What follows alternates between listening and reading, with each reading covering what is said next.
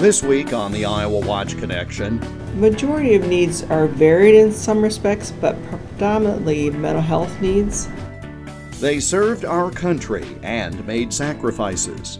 VA does good things. They have terrible follow through at times. But if you ask a veteran, that program doesn't do anything for us.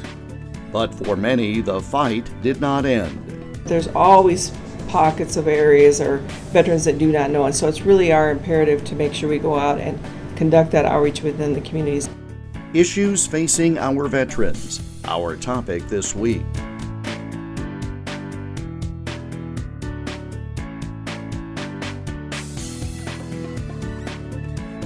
The Iowa Watch Connection is presented by the Iowa Center for Public Affairs Journalism, online at iowawatch.org. Here is Jeff Stein.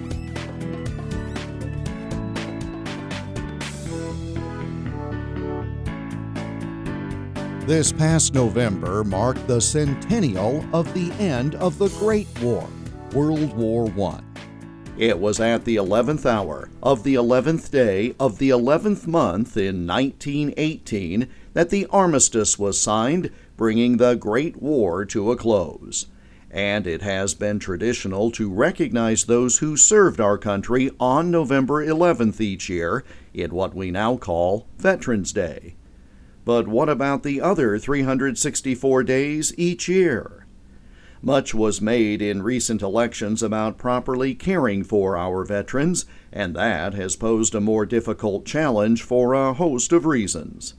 The Iowa City Veterans Affairs healthcare system serves more than 50,000 veterans over a 50 county area of eastern Iowa, western Illinois, and northern Missouri.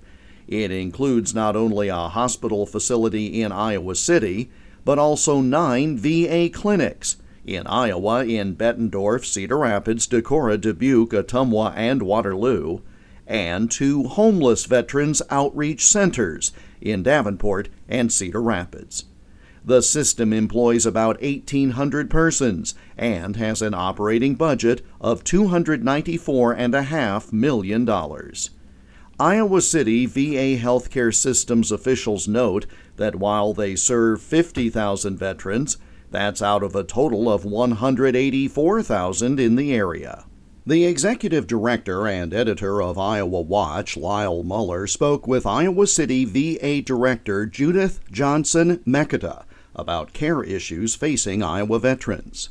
I want to start with a real open-ended question, but that is, as veterans come to the Veterans Affairs Department, what are the biggest needs that they have now? The majority of needs are varied in some respects, but predominantly mental health needs uh, in terms of uh, whether it be PTSD or some other therapies needed, uh, but also in our specialty services related to orthopedics, optometry, ophthalmology. Uh, those subspecialty services are needs of the veterans that we've identified. Has that changed much over the years? It has. When you look at the transformation of VA care, uh, many, many years ago when we transitioned from the traditional inpatient model of care to the outpatient setting, uh, what we found was that in order to do that as a VA, we had to d- establish access points within the community.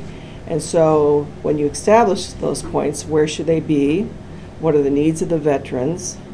What quality metrics should- we ensure that we still continue to meet or, or meet or exceed? And also uh, making sure that they're timely as well, are meeting those needs.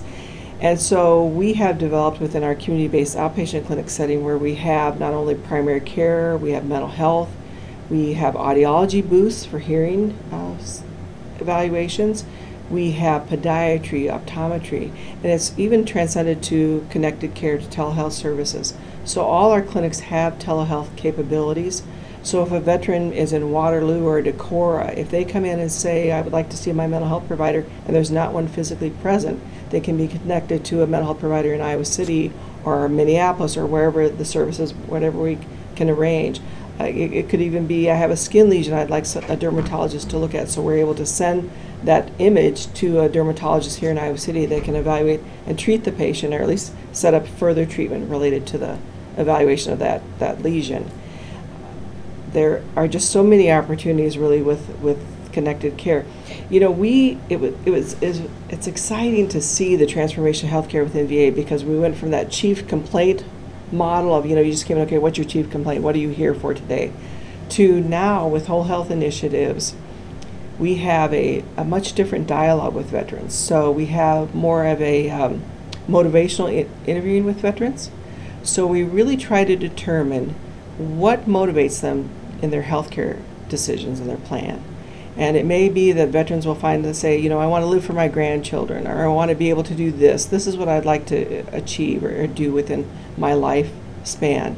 And so that really helps the provider to understand how important it is for them to uh, be involved in whether it be chronic disease management or a short term uh, condition that they need to treat so that they can shape the treatment plan around the veteran's preferences and what they would like to see. And that's a huge shift for us with NVA. When you're working with veterans, are they aware of the programming that you have? I'm trying to get an idea of how frequently they think of this being a place that they can get treatment for, say, mental health issues. Well, certainly everywhere we go within the community, we talk about our services, but there's always pockets of areas or veterans that do not know. And so it's really our imperative to make sure we go out and conduct that outreach within the communities and advertise what we do provide and make sure that they do know. And more importantly, that they're eligible for the services. Oftentimes, veterans have, we have uh, what we're calling now sort of the myth busters. And so we're trying to go out in the communities and say, you know, some veterans will say, well, I wasn't in combat, so I'm not eligible for VA care. So making sure that they understand the eligibility rules to get them into the system is our first step. And the second step then is what services do you need and where can we provide those to you? A few years ago, Iowa Watch did a story about homeless veterans and how they were unaware or not connecting with some of the services that were actually available to them. Has there been any kind of effort to reach out to homeless veterans? Absolutely. So, once again, with connected care. So, we have iPads that we've distributed or phones so that they can connect with the mental health provider, whether it be a nurse case manager or actually their mental health provider if they have issues uh, that may be even primary care related, so we can make that connection. So, they have that more of a, a connection that adapts to their lifestyle and their choices. Are you seeing an increase in demand for services?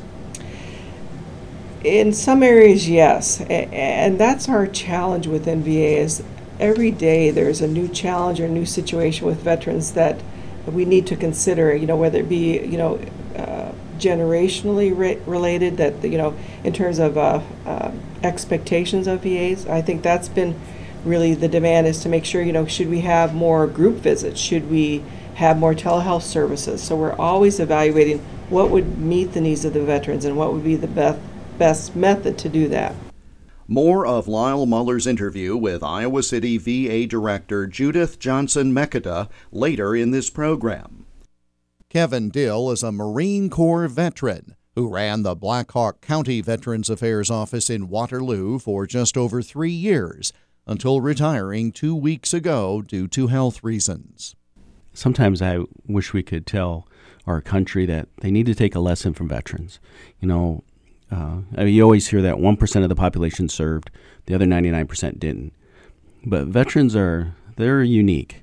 Um, you come home with a different kind of mindset of uh, we leave nobody behind, nobody left on the battlefield, no matter your race, religion, sexual orientation, creed, ethnic background, you're our brother or sister and we take care of you.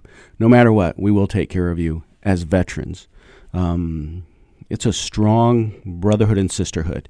Um, you know, I have friends in my old unit. If I called them, they would jump on a plane with no question and come help. So sometimes I wish our country could take a lesson from the one percent um, who live their lives that way. Um, you know, veterans are are proud of willing to give their life for this country. Um, they're willing to give anyone a cup of cold water if they need it uh, shirt off their back if they need it. They are patriots. Um, and it doesn't matter if you're a veteran or non veteran, it's just instilled in us to, pr- to protect our neighbors and our friends. The VA does good things. They have terrible follow through at times. Sometimes they put out programs that looks good to the 99%. The 99% of the, the country that votes, boy, that's a really cool thing. Way to go, Senator, for helping veterans. But if you ask a veteran, that program doesn't do anything for us. Um, they have good ideas in the VA, um, but sometimes it gets too political. Um, so hopefully the new secretary can can change that. Um, but that's my biggest um, talking point over this last week is, you know, the forever uh, GI Bill, Veterans Choice, um, cleaning up the the health side, the benefit side. We're sometimes we're hurting veterans more than we're helping them uh, by not cleaning up those areas. You know, we have a lot of veterans who commit suicide, and how many of them are committing suicide because the VA just can't get it right because of politics. Um, so, what's interesting to me is sometimes we put things out that, when you look at it, hey, that is a really cool program for vets, but sometimes it doesn't do anything for us veterans. It just looks good for the public and keeps people in office. So, uh, I've said that before to a couple of senators, so I don't I don't mind saying it on the radio, and they can call me if they want. Kevin Dill served as Black Hawk County Veterans Affairs Director in Waterloo for the past three years. He retired on the first of this past month due to a diagnosis of Lewy body disease, a terminal condition with no cure. Dill served in the military for 11 years from 1983 to 1994. As a Marine, he served on embassy guard duty around the world. During the First Gulf War, he served as an Arabic linguist translator, and he also served on presidential and special details. After an honorable discharge in 1994, he became a police officer, first in Texas, then in Waterloo and the Quad Cities. By the time of the Second Gulf War, he was employed doing contract security in the Middle East. He returned following that war to the U.S. and started his career at the Department of Veterans Affairs in St. Louis before coming to Black Hawk County three years ago. Coming up, more about veterans health care. That's next as the Iowa Watch Connection continues.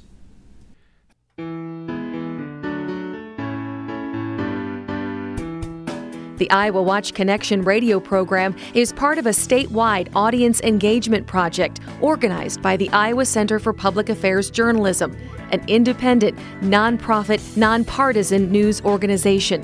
The center is dedicated to producing high quality investigative and community affairs journalism in Iowa, while also training journalism students to do this work at a high ethical level. The center is found online at iowawatch.org. Welcome back to the Iowa Watch Connection. I'm Jeff Stein. More now of an interview about care issues facing Iowa veterans. As Iowa Watch's Lyle Muller talks with Iowa City VA Director Judith Johnson Mekota. What would be an area where there were, would be a lot of demand right now? You mentioned at the beginning of the interview uh, some of the services that were the primary concerns. Mm-hmm. Would those be where the increase in demand is, or are there some other areas that we're not thinking about? Mental health would be the largest demand in that area. And, you know, suicide prevention is our number one clinical priority within VA. And so, one of our imperatives related to that is that of the 20 veterans that die by suicide per day, 14 of those veterans are not seen by a VHA facility. And so we're trying to reach out to those other 14 to make them aware of the services. 40% of veterans that seek v- VA services will not complete a suicide. So by just reaching out to us, making that touch point. So what we have done is we have developed outreach specialists to go out in the community.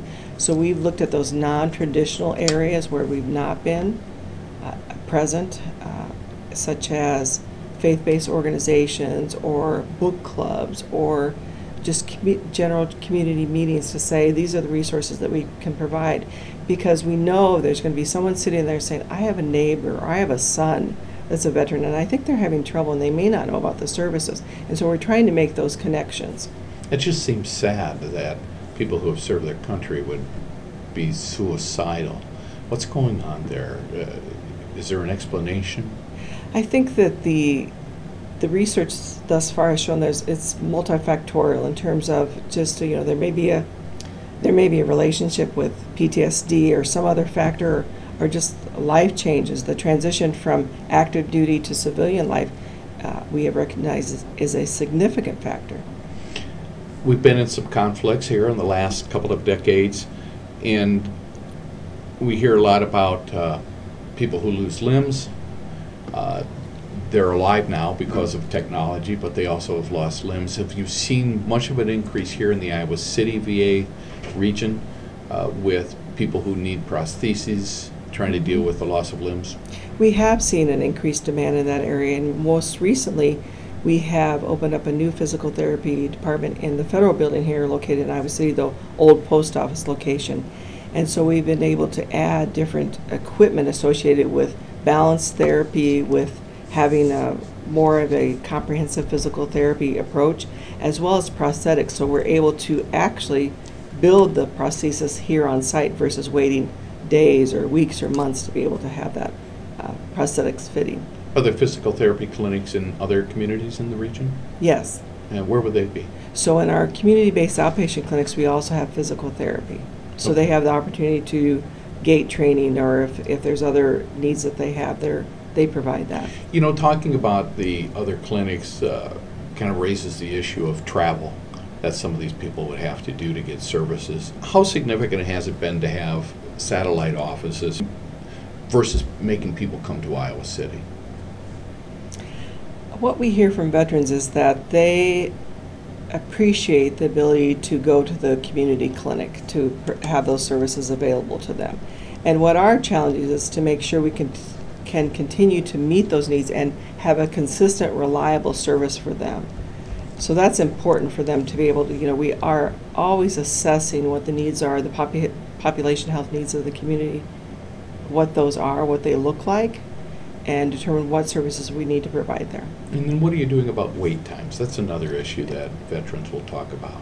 We look at wait times daily in terms of what areas we need to consider in terms of where is our supply demand imbalance, uh, what's the contingency plan. We have uh, built in fairly significant plans. If we find that there's an unplanned absence from a provider, we have a backup. We have a hub that we use of providers that are available to see the veterans. So we have those contingency plans. Uh, in terms of access, we do very well. Uh, we are able to meet the less than 30 day requirements. We have same day access in all our clinics for primary care and mental health. If someone walks in with an issue, particularly if it's an urgent issue, we, we take care of the veterans. So there's no concerns related to it. If they walk in and they need to be seen by someone, whether it be via telehealth or nurse or whatever, we see the veteran. You're an institution that gets a lot of attention, uh, positive, negative, the whole works. How do you try to manage all of that so that you can still provide services for veterans? communication is so important in recognizing that that we are an open book essentially we are beholden to the taxpayers to congress to to everyone in making sure that we can provide the best care we can to our veterans and so being able to communicate and and be transparent on what we're doing here and and having the staff understand and making sure we can uh, have the community. It's but most importantly, it's the veterans so they understand, so that they don't have questions or doubts or concerns related to what may be going on or what the story may be in, in the media. Do you have enough resources to do all of this? I I believe we do. I think it's important for us to we always look at efficiencies. We are working towards being a more lean based environment in terms of being more efficient and effective. And we're basing that upon the veteran experience because uh, you know the bureaucracy of even our phone tree system in terms of calling and you may be transferred to several different individuals or how do you get into our system and so we're looking at our processes to make sure how we can be more effective and i think that's will help us with in terms of resources we are very blessed to have you know state of the art equipment uh, we have uh, our research program and what we're doing in ter- and what we're learning about our care i think only helps us to better uh, improve our services What are the big needs you want to address in the future here out of this area? the future for us is really dependent upon our, our agility as a system to continue to be the provider of choice for veterans. Uh, you know, as the choice program evolved and now the Mission Act, which will be operationalized in June of next year, we have to continue to see to make sure we can be the provider of choice for veterans. And what does that mean? What does that look like? What services should we provide as a VA, and what partnerships we should look at within the community uh, and other sources? I think that's going to be important for us to continue to evolve as a healthcare system. Can you give an example of what a partnership might be like? Well, certainly, if we were had a community-based outpatient clinic and we only offered, uh, let's say, primary care and mental health services, but we had a demand for uh, optometry or eye clinic services, we would see if there was an ability to partner with a community provider to provide those services as well. So it's much more seamless for the veteran. And for veterans coming to the Iowa City Center, what's your expectation for their experience? I think everyone's expectation is that they have the best experience possible. We are number 10 in the nation in terms of veterans experience. We're in the top 10 of all VA facilities. And, and although that's laudable and we, we're proud of that, we continually work on that. We conduct we care rounds where we go out and talk to veterans about how can we make this their experience better here, how do we need to improve. Uh, we, we look at our patient satisfaction data closely and we don't wait for a trend. We don't wait for seven data points to say, okay, I think we have a problem here. We critically look at each individual concern that's relayed to us and see if we can make a difference. Judith Johnson Mekota is director of the Iowa City VA Healthcare System, speaking with Lyle Muller, Iowa Watch executive director and editor. And that brings us to the close of this week's program. We're back again next week at this same time. In the meantime, you can connect with us online anytime, iowawatch.org. Click on the Iowa Watch Connection tab at the top of the page to listen to all or part of this program again, for a list of stations that carry the program and more. iowawatch.org. Follow us on Twitter at Iowa Watch and be sure to use the hashtag IAWatchConnection when commenting about the program. We're on Facebook too, facebook.com slash Iowa Watch. And you can let us know your thoughts about this program or suggest ideas for future programs by email. The address is radio at iowawatch.org. I'm Jeff Stein. Thank you for joining us, and we hope you'll make the Iowa Watch connection again next week. The Iowa Watch Connection is a copyrighted presentation of the Iowa Center for Public Affairs Journalism, which is solely responsible for its content. For more information about the center, including how you can contribute so high quality investigative and community affairs journalism and student training can continue, go online, iowawatch.org.